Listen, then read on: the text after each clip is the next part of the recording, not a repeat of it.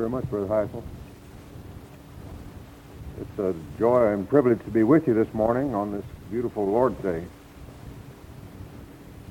Of course, there's a great deal that we could talk about. This subject of evolution, as the pastor says, is something that has permeated all of our society.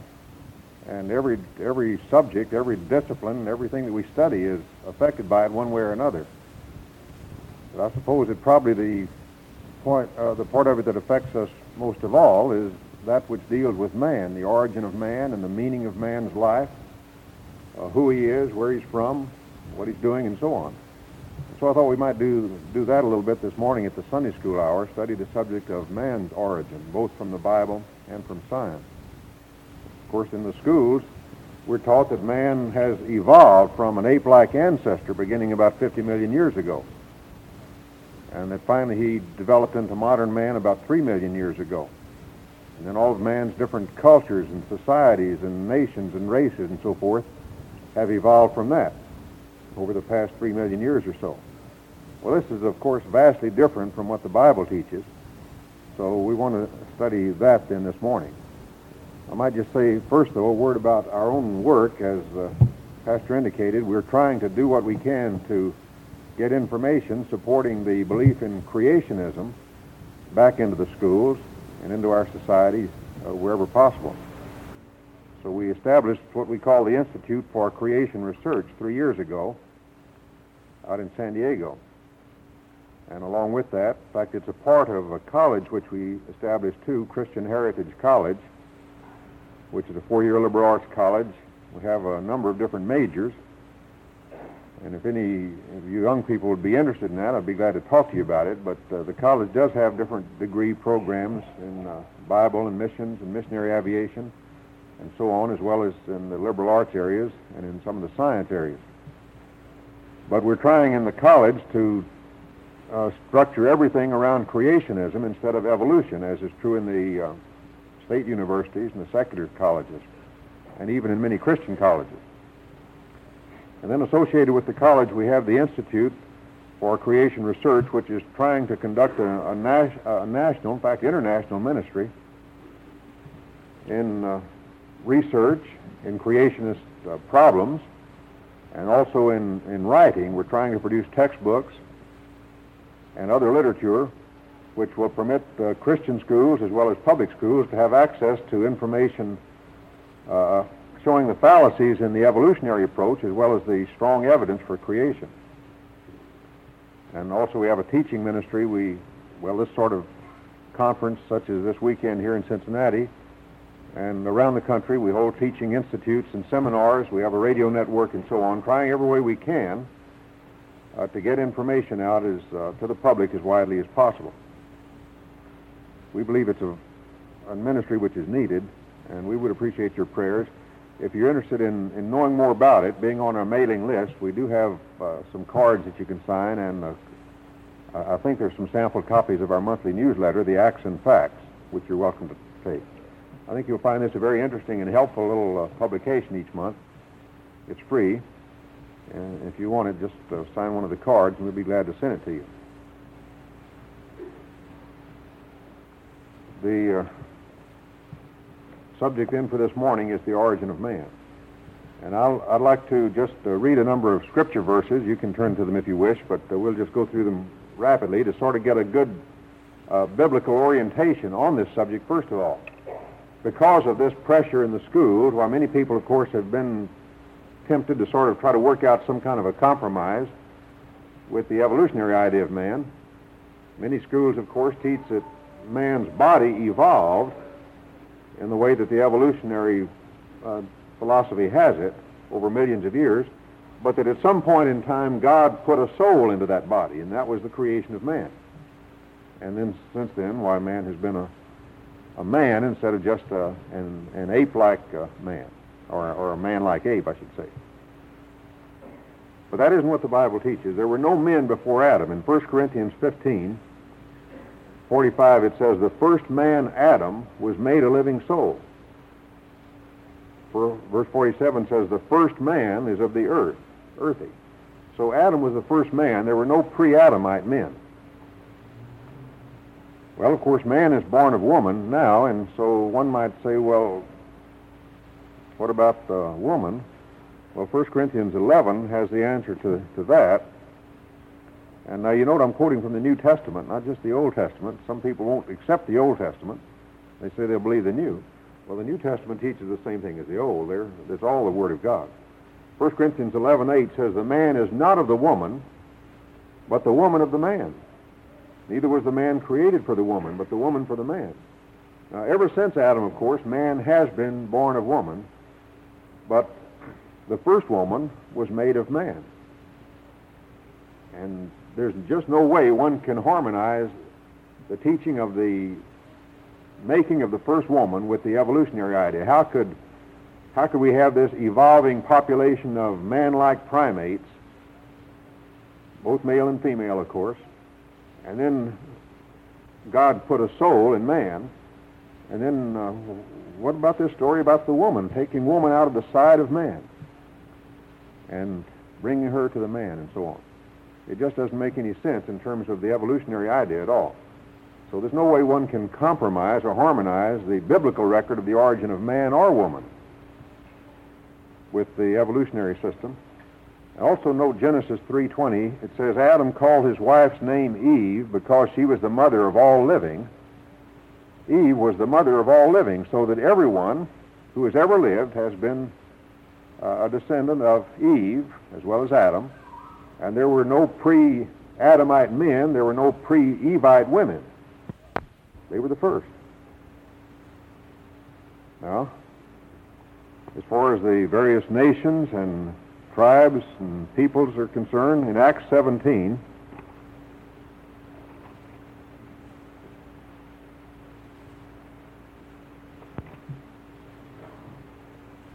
verse uh, 24, Paul says to the philosophers at Athens, God that made the world and all things therein, Seeing he's Lord of heaven and earth, dwelleth not in temples made with hands, neither is worship with men's hands, as though he gave, as though he needed anything, seeing he giveth to all men life and breath and all things.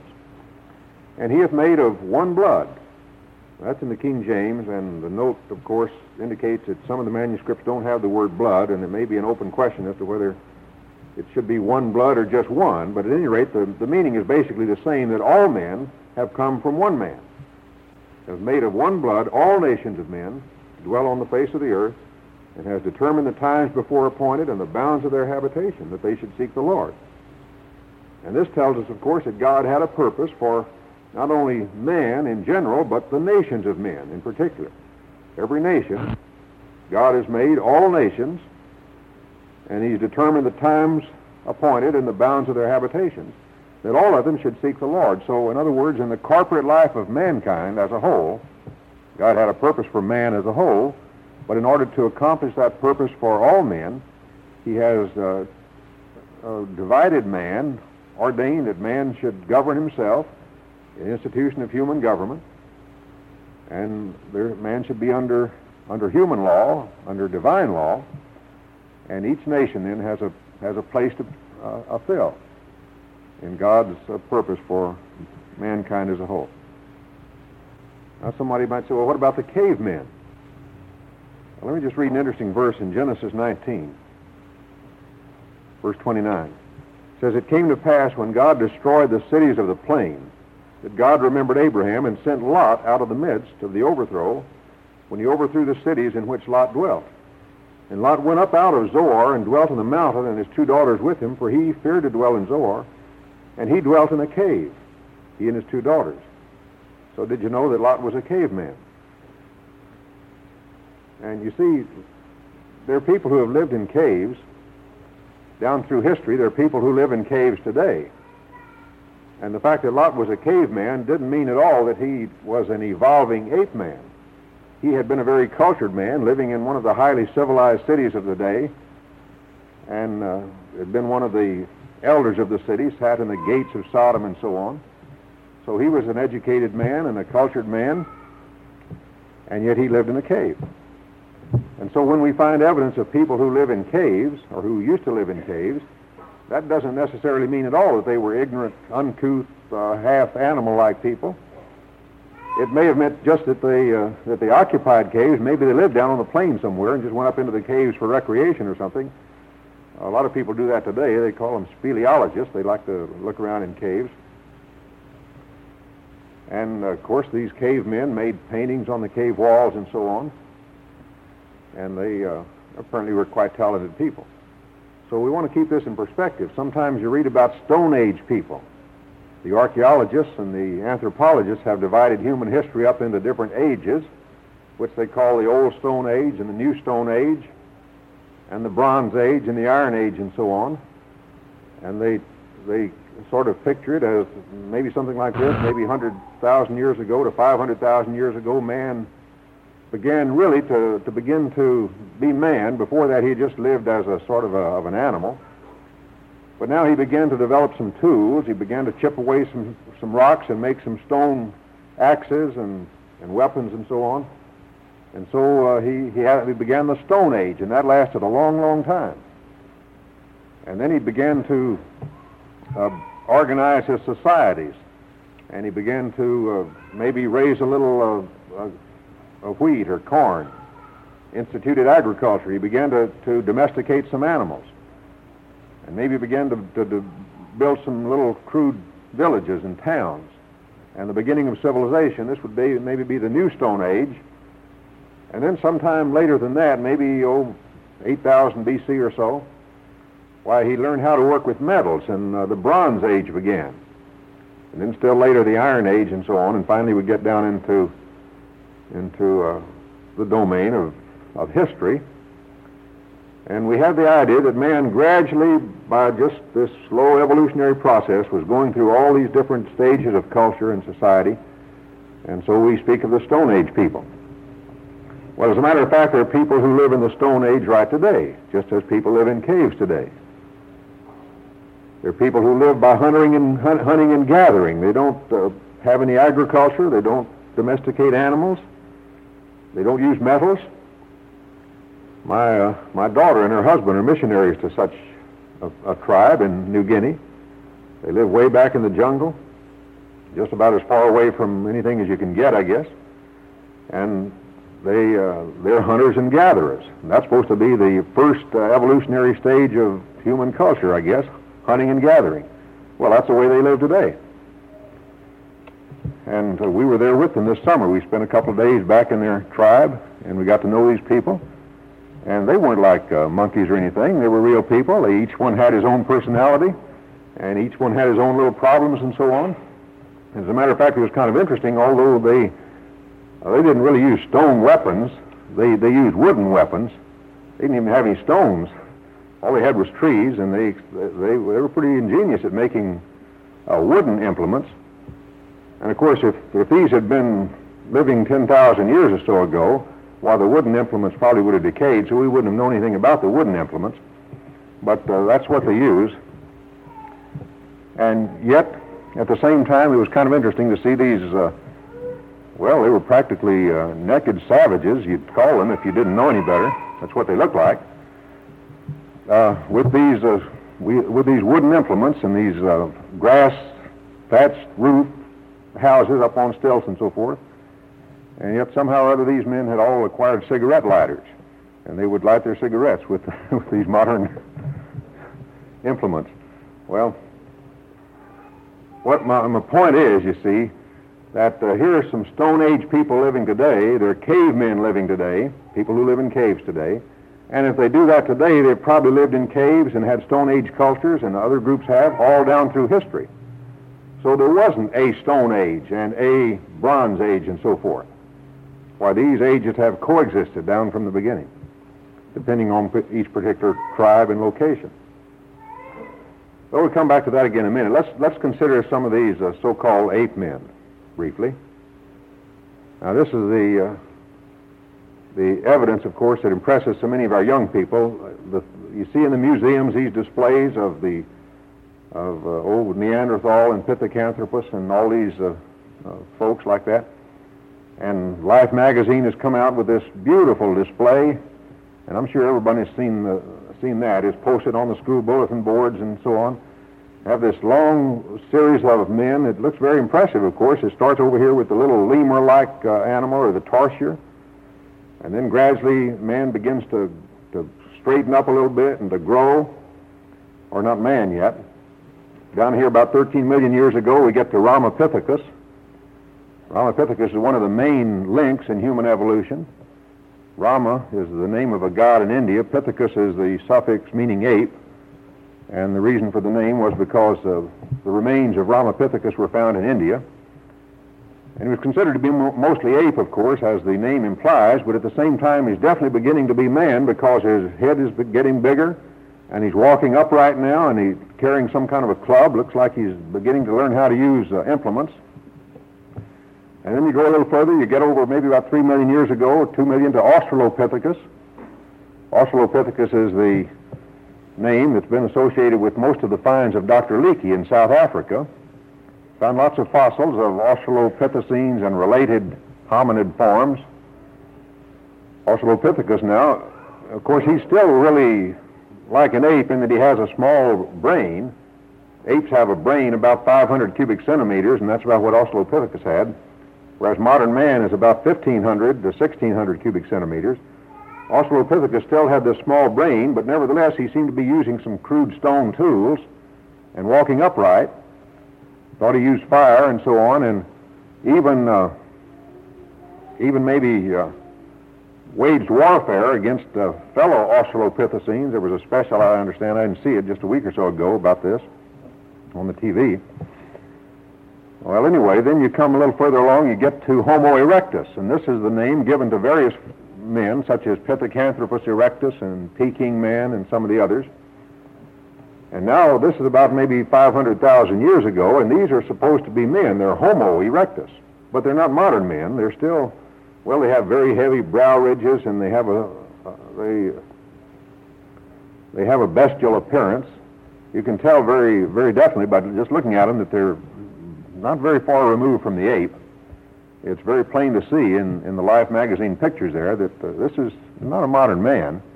Only he's walking upright and uh, has a number of characteristics of man. You come a little further along, you get to Neanderthal man, and now he's a good deal more like modern man, but he still looks uh, ape-like. He has these heavy brow ridges and bent over and everything. By the time you get to Cro-Magnon man, why, this is modern man, essentially, except in his culture. He lived in a very crude way, no doubt, but uh, he was he was had the size of brain that modern man has, and so on. And in fact, his physical stature was somewhat higher than the average height of modern man. Well, this looks pretty impressive. You've got this this beautiful array of pictures, and uh, the Life magazine artists have drawn uh, pictures of tribes of these Australopithecines and so forth, the way they lived. And it looks very impressive. And you can see it right there before your eyes, so you have to believe that man has evolved from this little monkey over here, just as obvious that just looks at it. You look at it.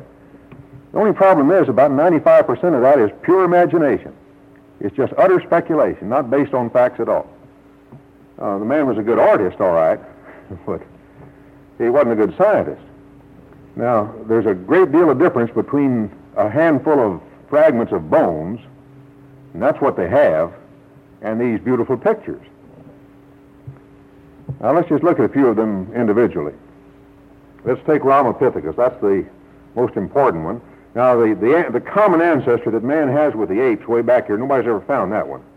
It's believed to be, of course, about 50 million, somewhere between 30 to 70 million years ago, that the two lines, one leading to man and one leading to the apes, diverged. So they have a common ancestor back here somewhere at the beginning of the tertiary period, but nobody's ever found that common ancestor. So we don't really know about that one. It's just assumed that probably he came from something like the lemur or something. But the first thing that's believed to really be in the line leading to human evolution, beginning to diverge from the, from that, from the line leading to apes, is Ramapithecus. Now there's a group of others about the same. There's Dryopithecus and Limnopithecus and Oreopithecus and a few others. But Ramapithecus is the one that is considered the most important, so let's consider him. Well, uh, Ramapithecus walking upright, looking a great deal like a man, but still mostly ape. it's interesting that they can figure all that out because what they have of Ramapithecus, the actual bones that they have of Ramapithecus, uh, not a complete skeleton at all. What they had was a few teeth and a few fragments of a jaw. That's Ramapithecus. That's all we have of Ramapithecus. Now, how you can tell from a few teeth and fragments of a jaw that he walked upright, for example, I don't know. Might have crawled on all fours or on his belly or whatever. Nobody really knows. But life shows him walking upright. Anyway, that's all he had. And the reason for thinking that he was leading to man was because these teeth of Ramapithecus were not the, the same kind of teeth that the great apes have. In some respects, they, they had certain characteristics that looked like they were beginning to be leading towards human teeth. And so he was considered to be leading toward man. Well, teeth don't necessarily make the man, of course. There are other things besides teeth. But uh, what about those teeth? Well, an interesting uh, summary was made of uh, the evidence of these Pithecine animals by Dr. Eckhardt at Penn State University a couple years ago. He's uh, probably done more research on this uh, particular group of animals than anybody. And he pointed out that, that the difference between Ramapithecus and Dryopithecus and Limnopithecus and all of these others was uh, really very trivial. He, he pointed out that a, a, tribe of living chimpanzees, for example, that living chimpanzees, the, the characteristics from one individual to another would differ more than all the characteristic differences in all these different fossil apes. So they probably all just represent one kind. They're not a whole lot of different species, but they're all just uh, different individuals in, in one kind. And he said, as far as Ramapithecus is concerned, uh, I'm quoting from him now in one of his articles in Scientific American. He said uh, Ramapithecus might be ancestral to man in the sense that uh, he was part of a hominid line which maybe later developed into man. But as far as Ramapithecus himself was concerned, he said, uh, anatomically, behavior, behaviorally, and ecologically, Ramapithecus was an ape. He was simply an ape. And an interesting uh, discovery was made about three years ago when uh, some uh, scientists in Africa found a new tribe of baboons living in the in the highland forest in South Africa. These were not in the same habitat as the other baboons of which they were familiar. They had a different uh, habitat, therefore they had a different diet, and consequently their teeth had developed somewhat differently because of their different diet. And these baboons, which were called the Theropithecus gelada baboon, had exactly the same kind of teeth as Ramapithecus. Only these were baboons, and they're not beginning to be men, they're just baboons, that's all they are. And they have the same kind of teeth as Ramapithecus, and that was only kind of only reason for thinking Ramapithecus was about to become a man, was his teeth. So I think you can just cross Ramapithecus off. And then the next one we come to of any importance is Australopithecus. And these are the fossils of Dr. Leakey's. He wasn't the first one that found them, but he's been most associated with them. He's found a number of others, like Zinjanthropus. Well, now, since then, he's decided Zinjanthropus was one of the Australopithecines. And he's found what he called Homo habilis, which is probably also an Australopithecine, but it might be uh, in the line leading to Homo erectus. It's a little bit uncertain about that. At any rate, uh, whatever, whatever the Australopithecines might have been, uh, might, might have been their significance, you can pretty much cross them off too now. Now, there have been different arguing uh, arguments among the anthropologists themselves as to whether Australopithecus was leading to man or not. Many of them thought he was just a sort of a, of a dead end. That whatever Australopithecus was, he died out and didn't lead to man. Man came from another direction. So there's been that difference of opinion, but uh, the majority probably has felt that he was in the evolutionary line leading to man. But now, uh, all that is changing because of more recent discoveries of Richard Leakey, the son of Louis Leakey.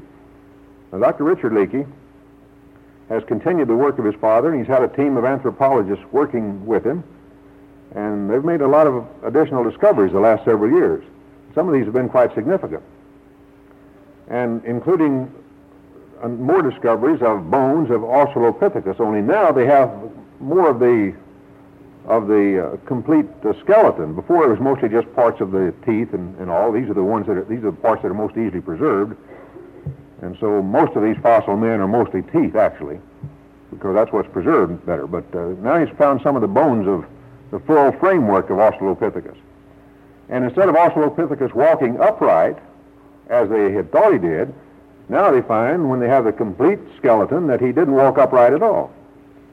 And in a, in a recent article in Nature magazine, Dr. Leakey says, in fact, the, the title of the article is Australopithecus, a long-armed, short-legged knuckle walker. A long-armed, short-legged knuckle walker. Now that means he walked like an ape, and he looked like an ape. We already knew he had a brain like an ape. He's simply an ape. That's all. And so you can cross him off. Australopithecus is not an evolutionary form of man either. Now, his teeth were a little bit like uh, human teeth, and probably the same reason that Ramapithecus was, that uh, Australopithecus lived in a different region, had a different diet, and so his teeth were a little different. But teeth don't make the man, and the rest of Australopithecus is not anywhere near like a man. Well, now we're getting down a little more toward modern times, and the next one of any importance would be Homo erectus, which means Pithecanthropus and Peking man, and used to have Piltdown man in this group, and some of the others. But of course, this is all very nebulous. The Piltdown man has been exposed to be a hoax a long time ago. And that's an interesting story in itself, of course. So when I was going to college, I was told that the three main evidences of human evolution were Piltdown man, that was the best evidence, and Pithecanthropus, and, uh, and Peking man. All three of these are very, very questionable. Piltdown man's been thrown out. It was proved to be a hoax. And the interesting thing is that it was, it was a, such a convincing hoax that it fooled all the best anthropologists of the world for a long, long time. You'd think that if these men really could tell what bones mean, that they would have known that, but uh, somehow they missed it. Men like Arthur Keith, Teilhard de Chardin, other of the leading anthropologists, they just made a great to-do about Piltdown men. And any, incidentally, there's some evidence, although this is very equivocal, and maybe I shouldn't even mention it, but there, I do know there's a, a strong school of thought among the Roman Catholic people themselves that de, Chardin was involved himself directly in the Piltdown hoax because he was such a convinced evolutionist and he was so anxious to get the idea of human evolution across that he, uh, they say, would do anything almost to, to, to get that idea. Well, I don't know whether this is true, but uh, some of the uh, very capable Catholic scholars have advocated that point of view. Anyway, you can forget about Piltdown. Uh, Pithecanthropus was found by Dr. Dubois in Java back at the turn of the century. And he was a convinced evolutionist and just uh, knew he was going to find evidence of evolution in Java. That's why he went there. And sure enough, he did. He found Pithecanthropus erectus. The ape man who walked erect is what the name means. And uh, this was widely publicized, still is. But uh, some of the anthropologists questioned it. Dr. Dubois finally got sort of angry and hid the bones, locked them up where nobody could see them for many, many years. And uh, much later, when he finally let people look at them, in the meantime, he had decided that they were not an ape man at all. He decided they were a giant gibbon.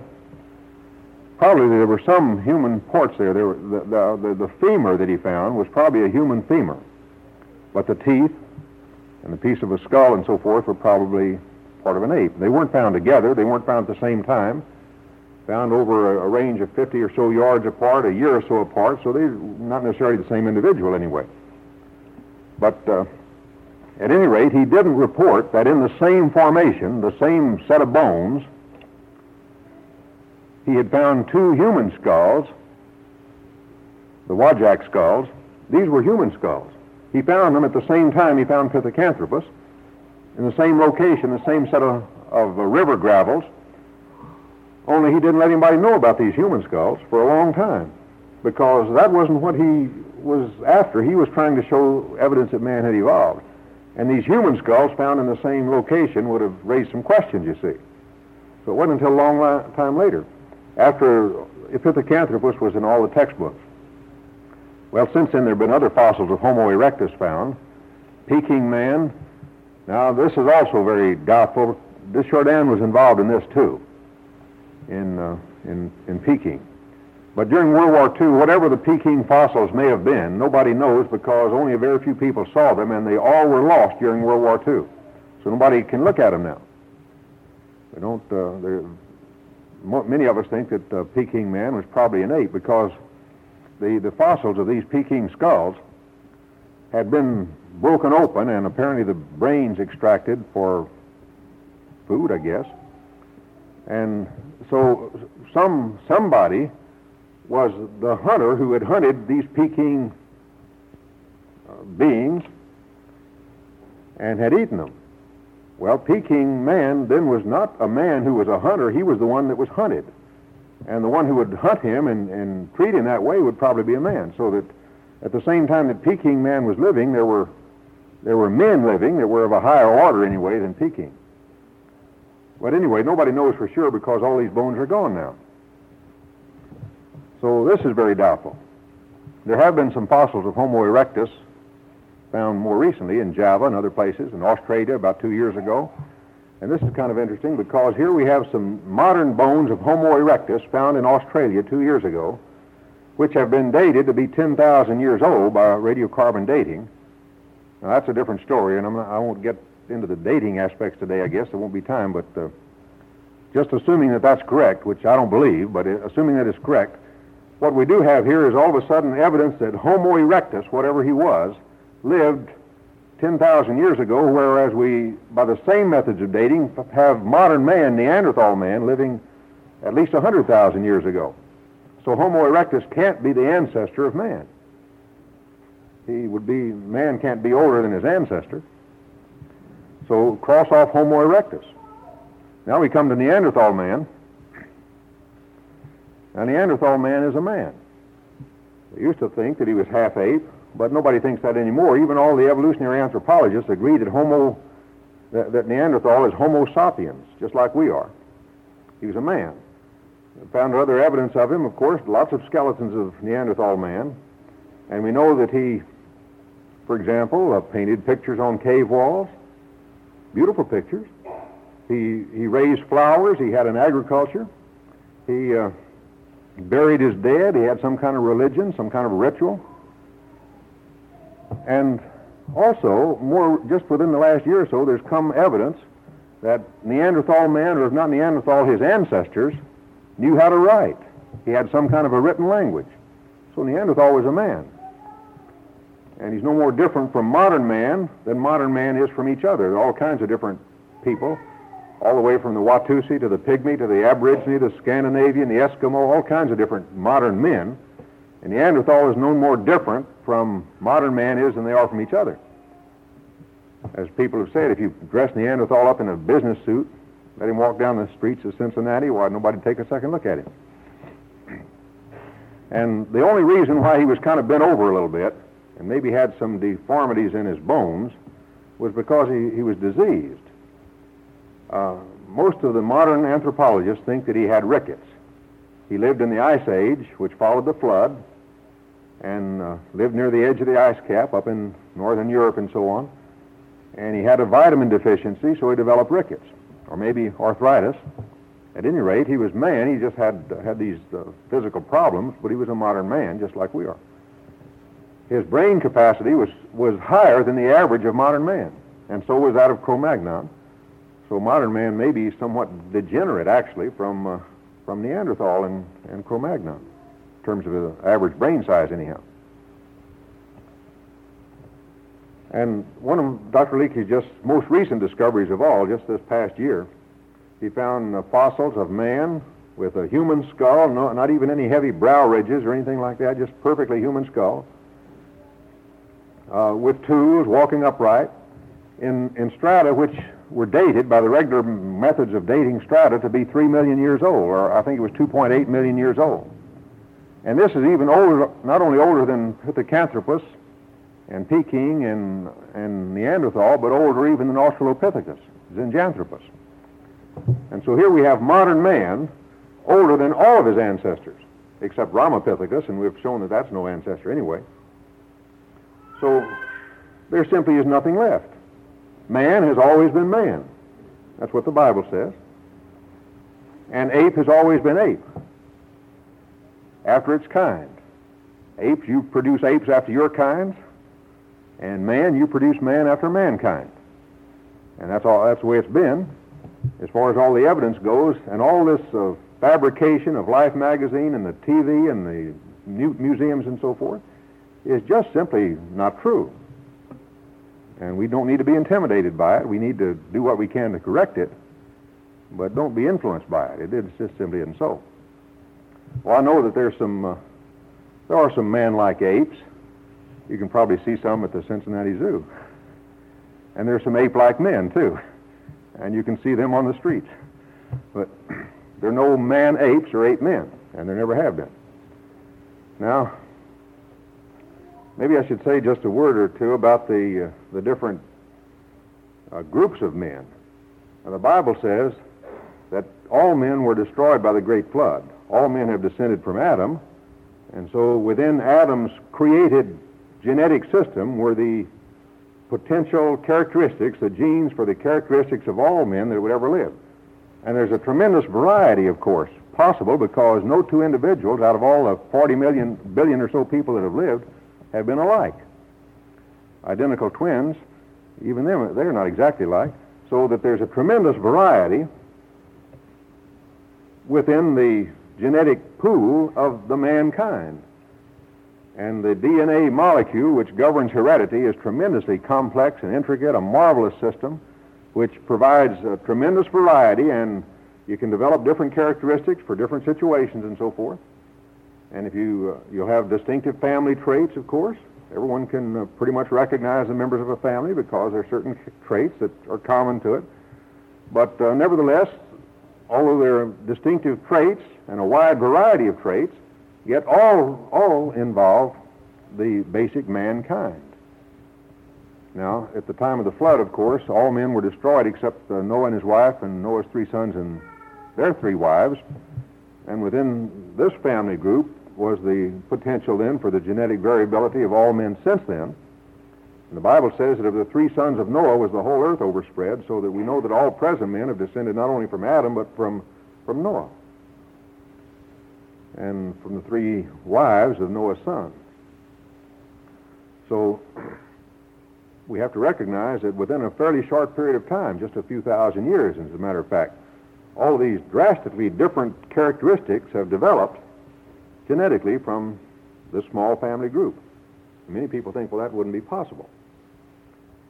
And so the evolutionists say, well, you couldn't possibly get the difference, say, between the, the black race and the white race in a matter of 4,000 years. You have to have a long evolutionary history for this. And do you know that in the 19th century, when this was first really being discussed, that the evolutionary scientists uh, promulgated this idea that the black race had evolved, the white race had evolved, the red and the yellow and so forth, each separately with a long history of its own. And in this process of long, slow development, mutations, natural selection, and so forth, obviously some had evolved higher than others. And Charles Darwin wrote to one of his friends that he was convinced that the white race was the one which had evolved the furthest, furthest and that in the struggle for existence, eventually these other, less advanced races would be wiped out in natural selection. And Thomas Huxley said the same thing. And all of the evolutionary scientists of the 19th century said the same thing. You see, they just couldn't believe that all these different characteristics would develop within a short period of time from common ancestors. Now, the idea of, of racial superiority and so forth isn't popular among evolutionists today, but it was in the 19th century. And our modern race problems stem largely from that. The fact that Hitler thought that his group was the master race and so on, and Karl Marx was a racist and so on. Well, now, in, in the present uh, that isn't popular among evolutionists, and they've gone back to the idea of a common ancestor for all men, but they really don't understand then how the, the different uh, racial groups could develop. You see, if, if all men did come from a common ancestor and have evolved in the same world by the same process, essentially the same type of environment, uh, how did they ever get to be different? That's the question. Well, the only way they could ever get to be different would be to separate, to be isolated some way in family groups. It's the only way it could, could happen. Now, in the evolutionary frame of reference, there's just no, no way of accounting for that. As long as you have a big population, all come from the same ancestor, they're all just mixing and intermarrying, why there'd just be a set of dominant characteristics, and that's all. The only way you'd ever get distinctive characteristics for different tribes and races would be to have them separate. Now, the geneticists have shown this. They've shown this in experiments on the fruit fly, particularly, but other animals too that if you have a big population, you'll have just a very small, uh, a, few varieties of uh, characteristics. But if you separate them into a small population, and even uh, without any real evolution taking place, just in terms of the variational ability that's already there in the gene pool, the recessive characteristics, which were subjugated by the dominant characteristics in the big, big population, now can express themselves and in a small inbreeding population, you can get a tremendous amount of change quite rapidly.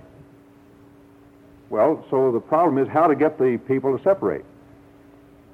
Well, the Bible gives us the answer to that, and the Bible has an answer, you see, which the evolutionist does not have. The Bible says that God made them separate at the Tower of Babel.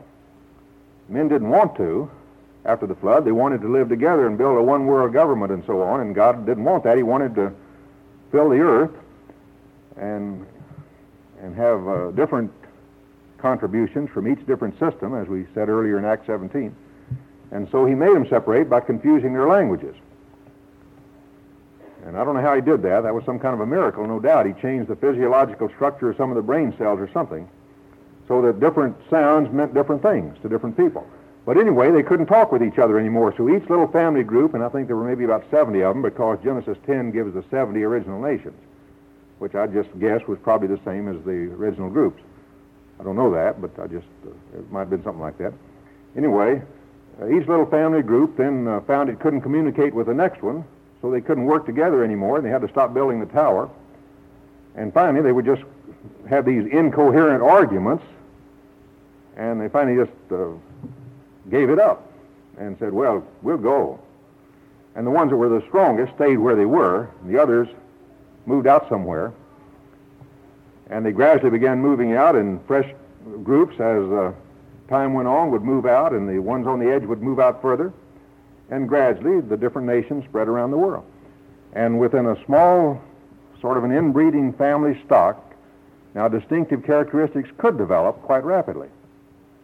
And you wouldn't have to have any further miracles except just this miracle of the confusion of the languages. The rest would follow. But uh, we ought to keep in mind at the same time that in spite of the fact that we do have these differences, and some of them look pretty significant, the real difference is language. That's the thing that caused all the rest. If you can't talk with somebody, then there's no way you can work with him or get along with him. You have to be able to communicate. The gift of human speech is the real distinction between man and the animals. And no, no evolutionist has ever developed the faintest idea of how to cross that barrier. The, the origin of human speech, human language, is just a great gulf removed from the chatterings and barkings of animals, and there's no way of bridging that yet. It's a gift of, of God in order that God might communicate to man, and man with God, and man with each other in the image of God.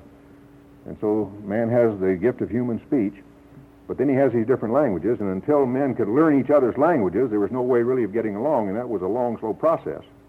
So they had to separate and develop their own nations and tribes and peoples and tongues. And just uh, in passing, note that the Bible never mentions race, never mentions it at all.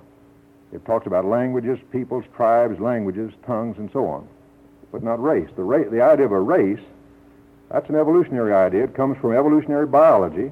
A race is a subspecies in the process of evolving into a new species. But all of us have come from the same parents and each one has its own purpose, not only individual, but nationally. And uh, God uh, ordained it that way. Well, uh, as these people radiated out from Babel then and began to develop the civilizations, the great civilization developed at the center, Babylonia and Egypt and so on, and others went out further, and some of them had to just go way out on the edges like Neanderthal man, way out in the edge of the ice cap or way down in the jungles in Africa and so on and way out into far East Asia. And those on the edges would, uh, for a time, just have to get, make do the best they could. In other words, as they went into a new region, they only could take what they had with them, and they had to find new sources of metals, for example. Although they may have known how to use metals, they didn't have any. So therefore, they had to do what they could, so they used stones. And the first uh, culture then at any location would be a Stone Age culture until they could find metals and make some metal in- implements, but that didn't mean they didn't know how to.